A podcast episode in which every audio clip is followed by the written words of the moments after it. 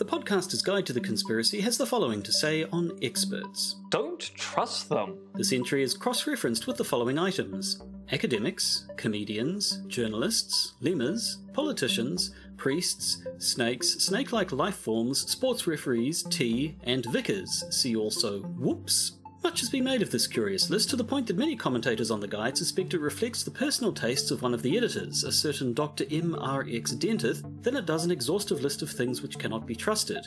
When asked about this, said editor responded, What a bunch of malarkey. They then gesticulated rudely, got into a baboon costume, and ran away singing. As such, recent editions of the guide have included in the non exhaustive list of people who should not be trusted editors of the guide itself. Whether or not this renders much of the podcaster's guide to the conspiracy tautological depends very much on whether you accept that paraconsistent logics are a thing. However, the guide entry on logics semicolon classes of is currently just a picture of a baboon's bottom, and the meaning of this remains murky at best. The Podcaster's Guide to the Conspiracy, starring Dr. M.R.X. Dentith and featuring Josh Addison as the interlocutor.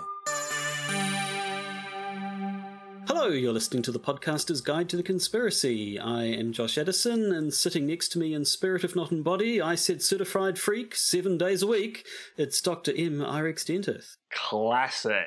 Mm. I was not going to go any further into those lyrics, for this is a family show. Is it though? No, it's not. Not even a little bit. No, no, not even slightly. No, so, welcome to an exciting spear episode from the can, as we say in the Mm. trade, and don't we say it in the trade? What are we talking about this week, Joshua? Well, we're talking about expertise. Expertise in conspiracy theories. Who who has it? What is it? Do we like it? Can I get some? Are you carrying right now? Well, of course, I'm carrying. I always carry a bit of expertise in my back pocket. Now, part of this discussion is actually due to the fact that this episode is being recorded during a COVID 19 outbreak in Aotearoa, New Zealand. And this is our second outbreak. So we had 103 days of no community transmission, and then suddenly, boom, COVID 19 is back and in a big way. And I've been asked to comment on COVID 19 conspiracy theories which have been emerged both actually before the outbreak and in the aftermath of the revelation that we have clusters in Tamaki Makaurau again. So I thought it would be quite interesting to talk about the role of expertise and how expertise in conspiracy theories or of conspiracy theories might actually work. So after we play a chime, I think we'll get straight into that. Hmm. So, when we're talking about expertise, are we talking about appeals to experts in terms of supporting a particular conspiracy theory or another, or are we talking about being an expert on conspiracy theories themselves? Or both? That is the golden question. Hmm. because we can talk quite happily philosophically about who is an expert. And often we talk about expertise, we're going, well, look, someone is an expert if they've got some kind of appropriate background, which traditionally tends to be coded as having the right kind of qualification. And then we tend to also think that experts have to be in agreement with other people with the appropriate kinds of qualification if we're going to appeal to them as experts in a particular topic, because often if you've got an issue which is the subject of contentious debate, you might find that there are certain people who believe X and certain people who believe Y, but there are more people who believe X than Y because the consensus in the community is X is a better view than Y. So having the right qualification often, but not necessarily, requires you to be in consensus with other people in your field. And then, of course, we have to actually make sure that people are being sincere in their endorsement of X. Because if it turns out that everyone agrees that X is right, but everyone's being paid off by the Illuminati, then we've got a bit of a problem. So that kind of gives us a philosophical conception of what an appeal to, to expertise is. It's a very different question to ask whether there's anyone who has appropriate subject expertise with respect to either particular conspiracy theories or the genre of conspiracy theory generally. And of course, the latter part even more confusing, in that you might have expertise with respect to conspiracy theories as a phenomenon you find in the world, or you might be someone like me who talks about the theory of conspiracy theory and whether I have expertise. So, Hmm. where should we start? Well, I think actually maybe we should start by going back, going way, way back to either three weeks ago or about 10 years ago uh, when we talked about your, your bit uh, with Jose Barbosa for Media 7 many years ago, Oh, which I talked about yeah. about three weeks ago because it came up when. Um, when John Oliver did a bit on conspiracy theories, and it sounded familiar, uh, because way back then, that that was you talking about um, basically experts or so-called experts showing up in the media, um, waving their expertise in our faces, um, and some questions you came up with when it came to regarding whether or not um, an expert is an expert who you should be listening to were. Is the authority being quoted an appropriate expert in a field relevant to the discussion? If the so called expert is presenting an argument, is the argument any good? And is there an agenda on the part of the particular expert to get their theory or view out there?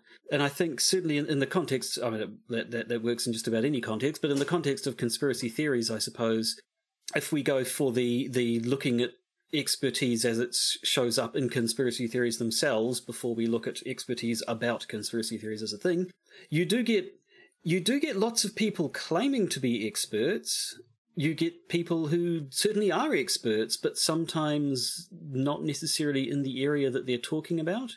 And then you get people like you're, you're I don't know. I'm thinking of the 9/11 type conspiracy theories. You get these sort of sort of self-taught experts, I suppose. They'd certainly consider themselves experts because they've they've quote unquote done the research.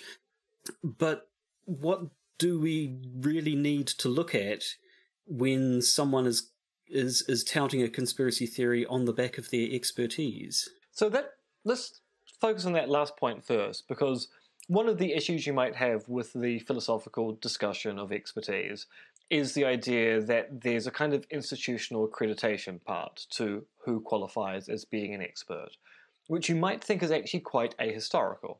So the kind of expertise that we tend to talk about in the university sector is based upon specialization. Now, specialization within the university sector is actually a relatively new phenomenon that occurred during the 20th century with the development of disciplines and individual departments within those disciplines. You go back slightly further, and degree pathways are very much a bachelor's, a master's, and a PhD, where you might focus on a particular topic, but you're drawing from a general academic discipline the rise of people who say only do psychology at university or only do history is something which is relatively modern and actually might skew our idea that expertise has to come from within a particular sector. Given that many of the great minds in the Enlightenment, for example, were, to use a sexist term, self educated and self made men. Hmm. So there is a there's a worry here that maybe the focus is unduly on institutional accreditation and denying the possibility that a layperson who spends enough time and effort will be denied expertise. Now, it's hard to know what to make of that because the problem we have in the 21st century is that actually a lot of topics require an awful lot of theoretical backgrounding to be able to understand them. It is technically possible if you want to be a quantum physicist to go to a library, read all the books on quantum physics, and then write a groundbreaking paper proving a new theorem. But it's a lot easier to do that within the university sector because a certain amount of guidance is required to make sure you read the right material, the most up to date material, and I now sound like President Trump, the best and biggest material to get you to a point where you can understand the kind of topics which are salient for modern quantum physics. So there are a whole bunch of issues in that particular domain. Hmm. And but then what, what what about when it comes to I guess things that are unprecedented? In, in terms of like say again thinking of 9-11 one of the things we tend to say about it is that it was kind of an un- unprecedented event uh, and when you get people talking about how the building collapsed or, or, or, whether or not it did and so on and all this sort of stuff part of it is around the fact that we'd never actually had uh, uh, just just from an engineering standpoint a situation like that before but even then i suppose you still do have experts in a general field who can say, well, although we've never seen something like this before, from the principles of what we know, you should see this, and so on and so forth. So I guess maybe I've just answered my own question. You can you can have you don't necessarily have to have direct expertise, I suppose, if it can be if you have expertise in an area that can be applied. But then, of course, that widens out to people uh, always wanting to to to bring in their favourite thing. Um, would you say David Icke is an expert on the conspiracy on, on, on the these situations and, and structures that possibly exist only inside his head? Yes, I was about to say I think David Icke is the expert on David Icke's views. Although then mm. again you might actually go that can't be right because often we take it that people can't study their own discipline particularly well. That's why you have interdisciplinary studies where, you know, sociologists will study what philosophers do, anthropologists will study what sociologists do, because it's often hard to describe your own discipline because you're so enmeshed within it, it's much easier for an outsider to describe what's going on there. So actually, maybe there are people who know better than David Icke as to what David Icke believes, and actually that does seem plausible, given that David Icke either seems to be misled about his own past or lies about things he's said in the past, which indicates that maybe we shouldn't take him at his word. But certainly, once we start talking about Icke, and we talk about a quite novel discipline, the study of alien shapeshifting reptiles who drink human blood, eat human babies, come from beyond the stars and beyond the dimensions, who control the Earth. There aren't that many people, other than David Icke and a few of his acolytes, who seem to have any ability to say, yep, that's an example of a theory of that type, and no, that's actually just a slavish copy or inaccurate in some sense. So I suppose there is a kind of weird expertise there in a topic which many people might take to be a pseudo theory, but the people within that pseudo theoretical framework are able to say what belongs to it and what belongs outside of it. Hmm. And I guess a problem that's become more of an issue in this in the modern age in the internet age is whenever these sort of conspiracy theories start coming around you'll get people popping up who will just say i'm an expert essentially and then start use it and then start rattling off their conspiracy theory based on their supposed expertise but when this is happening on Twitter or what have you, um, the, the, the possibility to actually evaluate this person's expertise and seeing whether or not it, it is actually relevant isn't isn't isn't necessarily possible. I'm thinking now of the big explosion at the port in Beirut, which, as we're recording, happened just over a week ago now, I think, and that was immediately on the likes of Twitter all over the internet, you had lots of opinions from people insisting that, oh, it was this sort of an explosion, it was that sort of an explosion. People claiming that they know what they're talking about and look, look at the kind of smoke, the sort of thing, the so and so forth, shows that, you know, I, I'm telling you, based on my expertise, that um, this was the case.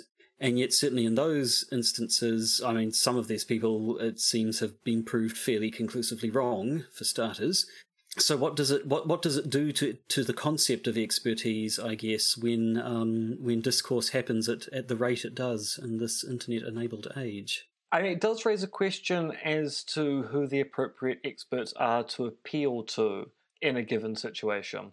And I think that actually gets us in quite nicely to talk between expertise versus, say, authorities. Because I think sometimes we get the two confused. So, an expert is someone who has the right epistemic credentials.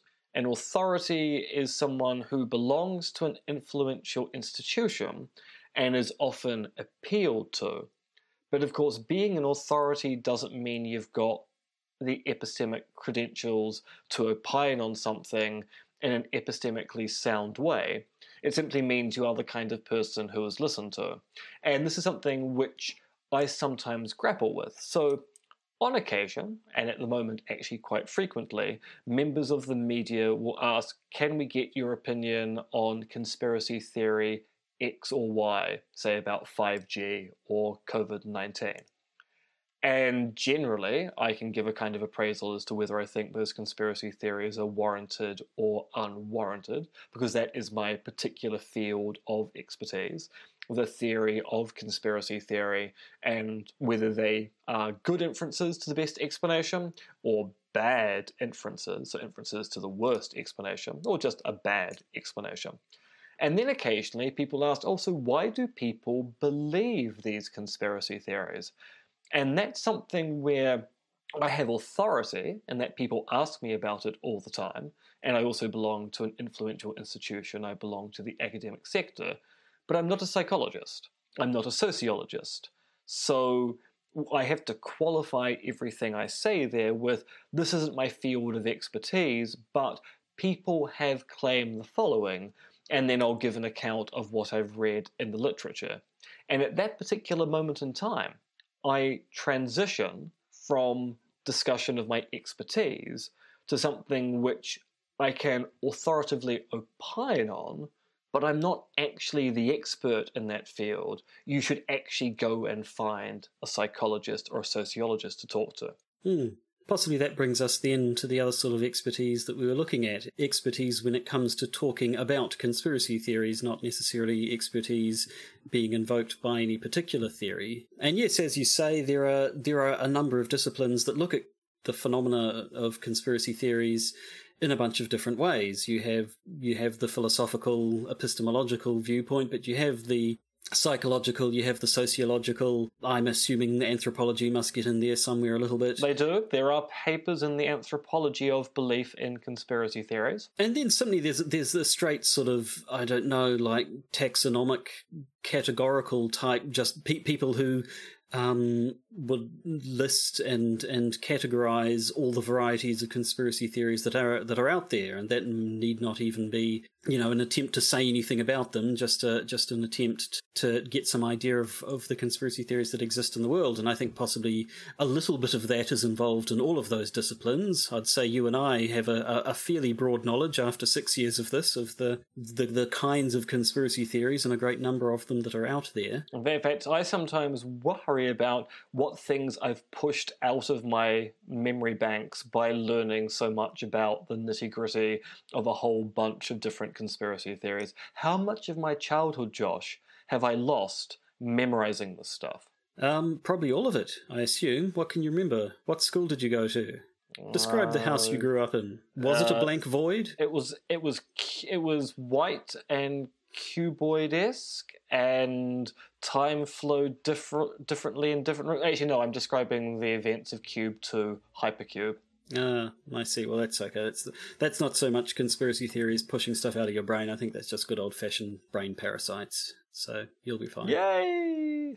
So where were we? Conspiracy uh, expertise about conspiracy theory theory. So I mean, yes, you you are definitely an expert when it comes to uh, epistemological issues around conspiracy theories. You have the likes of uh, uh, Joe Uscinski. What's what's his discipline? He's a political scientist, right? But and, and but uh, the sort of survey work he does would certainly seem to give him a, a fair amount of expertise in in issues like the spread of conspiracy theories and and the popularity, and also the prevalence of belief in them. So as a philosopher, I can talk about what belief in conspiracy theories looks like, what it's constituted by. I can make claims about whether I think some belief is strong or weak with respect to how committed the theorist is towards their particular conspiracy theories. What Joe does is actually do surveys to find out what people believe and the prevalence of that belief, which is why we have this rather interesting phenomenon at the moment whereby people talk about QAnon a lot. And hopefully by the time this episode comes out, people are going, Q or what? But at the moment, QAnon so. is an apparent major force. The media goes on about QAnon all the time. We're being told that QAnon Facebook groups and social media groups are proliferating. The membership keeps growing. It's a grave threat to the polis. Joe keeps on doing surveys that go, well, actually, when I poll the general population, i.e., people who aren't on social media all the time. It turns out that actually virtually no one knows what QAnon is, and there's virtu- there's not much belief in it. Not there's no belief in it, but it turns out it's a really, really minor conspiracy theories by polling standards, which means that the phenomenon of QAnon being really big may be an artifact of the media and the media alone. Hmm. And so you need people like that with that kind of expertise in polling to be able to go, actually, let's look at who believes these things so that we can then judge whether it's something we actually need to be worried about. Hmm. Have you talked to David Farrier about this? Because he seems very worried about QAnon. I mean, I have had some correspondence with him, and I have pointed out that it might not be as big an issue as he thinks it is. But no, he is he is very concerned by it. I think in part, I think there are two rationales. One, he is a journalist, so he's looking at what people are reporting online and noting there are some fairly extreme things being said online.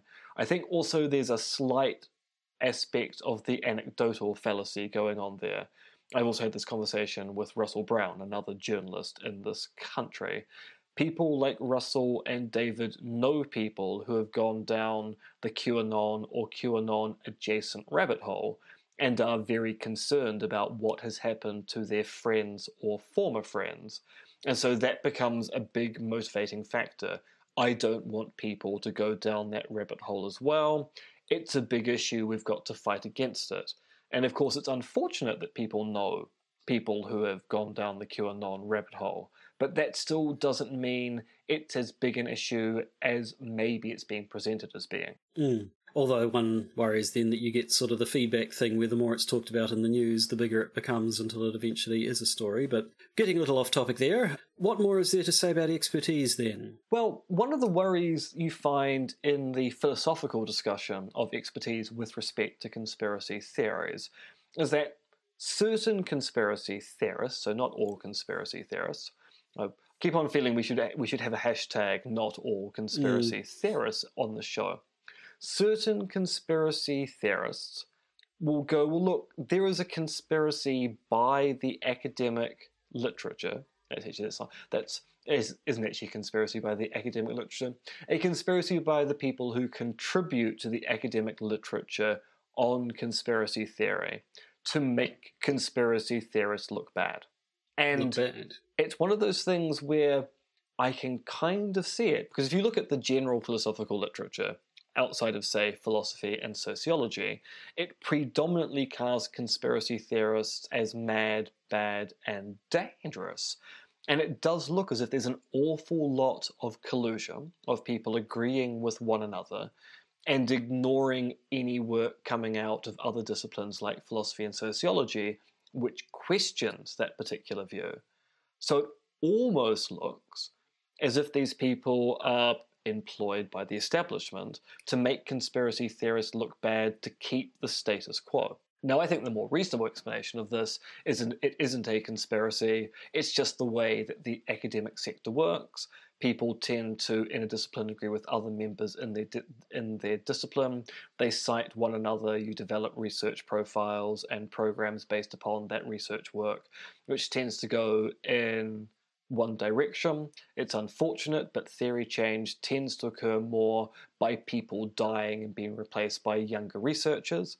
But I can see that some people say, look, there's a conspiracy by the experts to make conspiracy theories and conspiracy theorists look bad.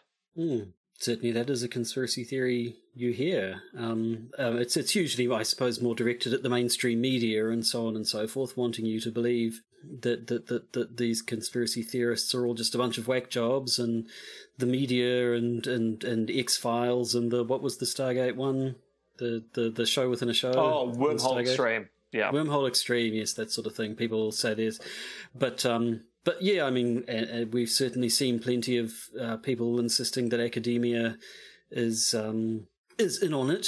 I think usually when we've looked at it, it's more been uh, more, sort of political. The academia's cultural Marxism and so on, putting forward their ideologies. But yeah, the the, the talk of of mainstream media versus alternative media and so on, the mainstream in general does include academia when it comes to the suppression of conspiracy theories. So I can And certainly understand why a person would say that. I had I had a bit of a moment on Twitter earlier today where someone had mentioned Richard Hofstadter and the the paranoid style in American politics.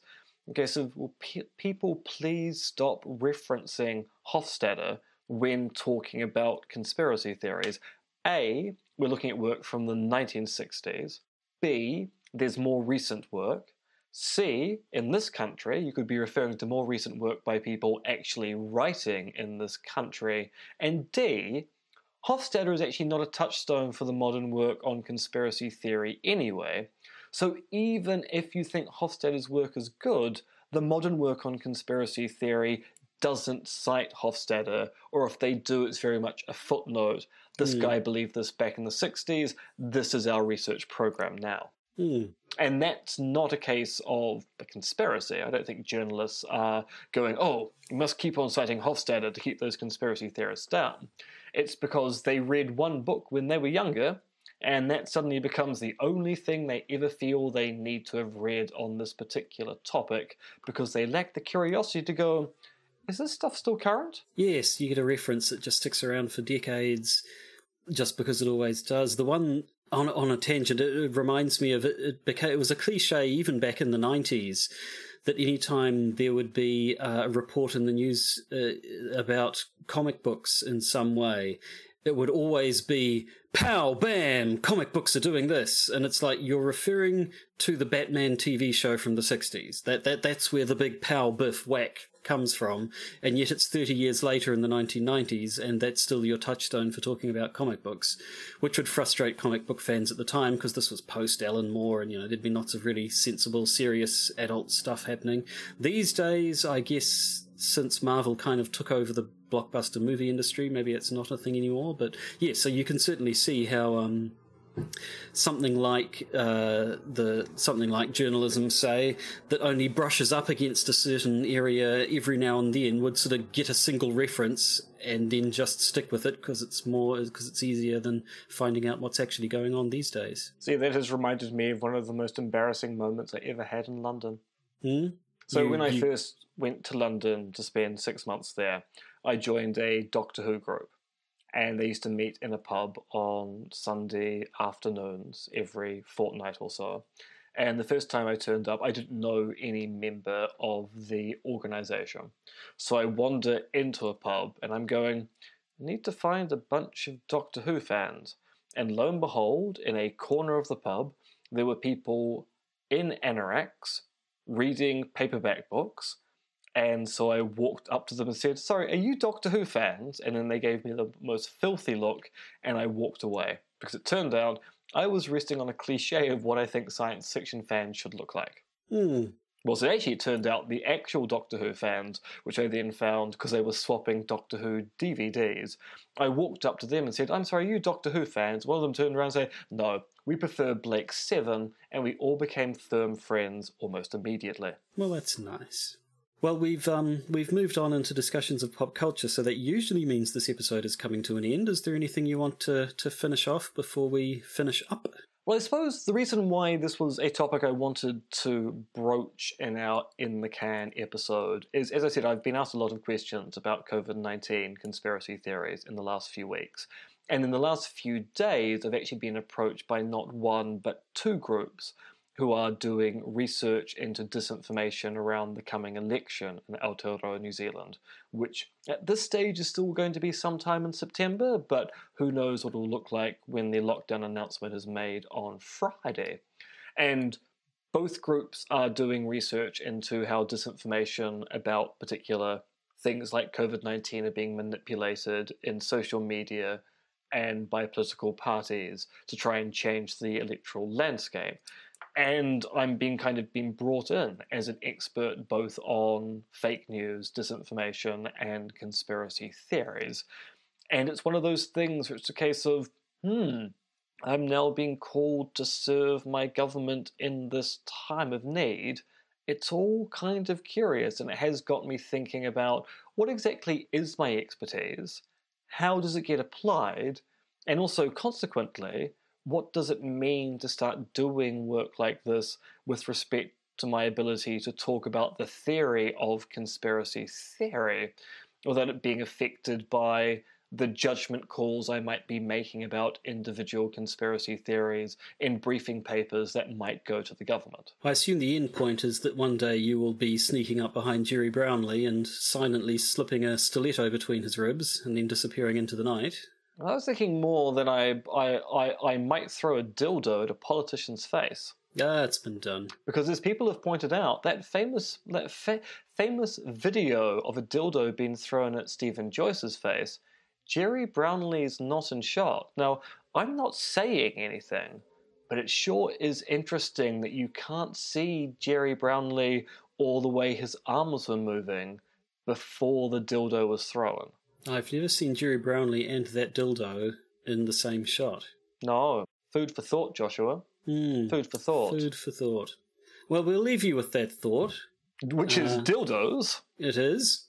And uh, basically, this is an episode for the can, so we have no idea what state the world will be in uh, when it gets broadcast, if it ever does. And it's going to be very by the- embarrassing if Gerry Brownlee's just been killed by a Yes, dildo. Yeah.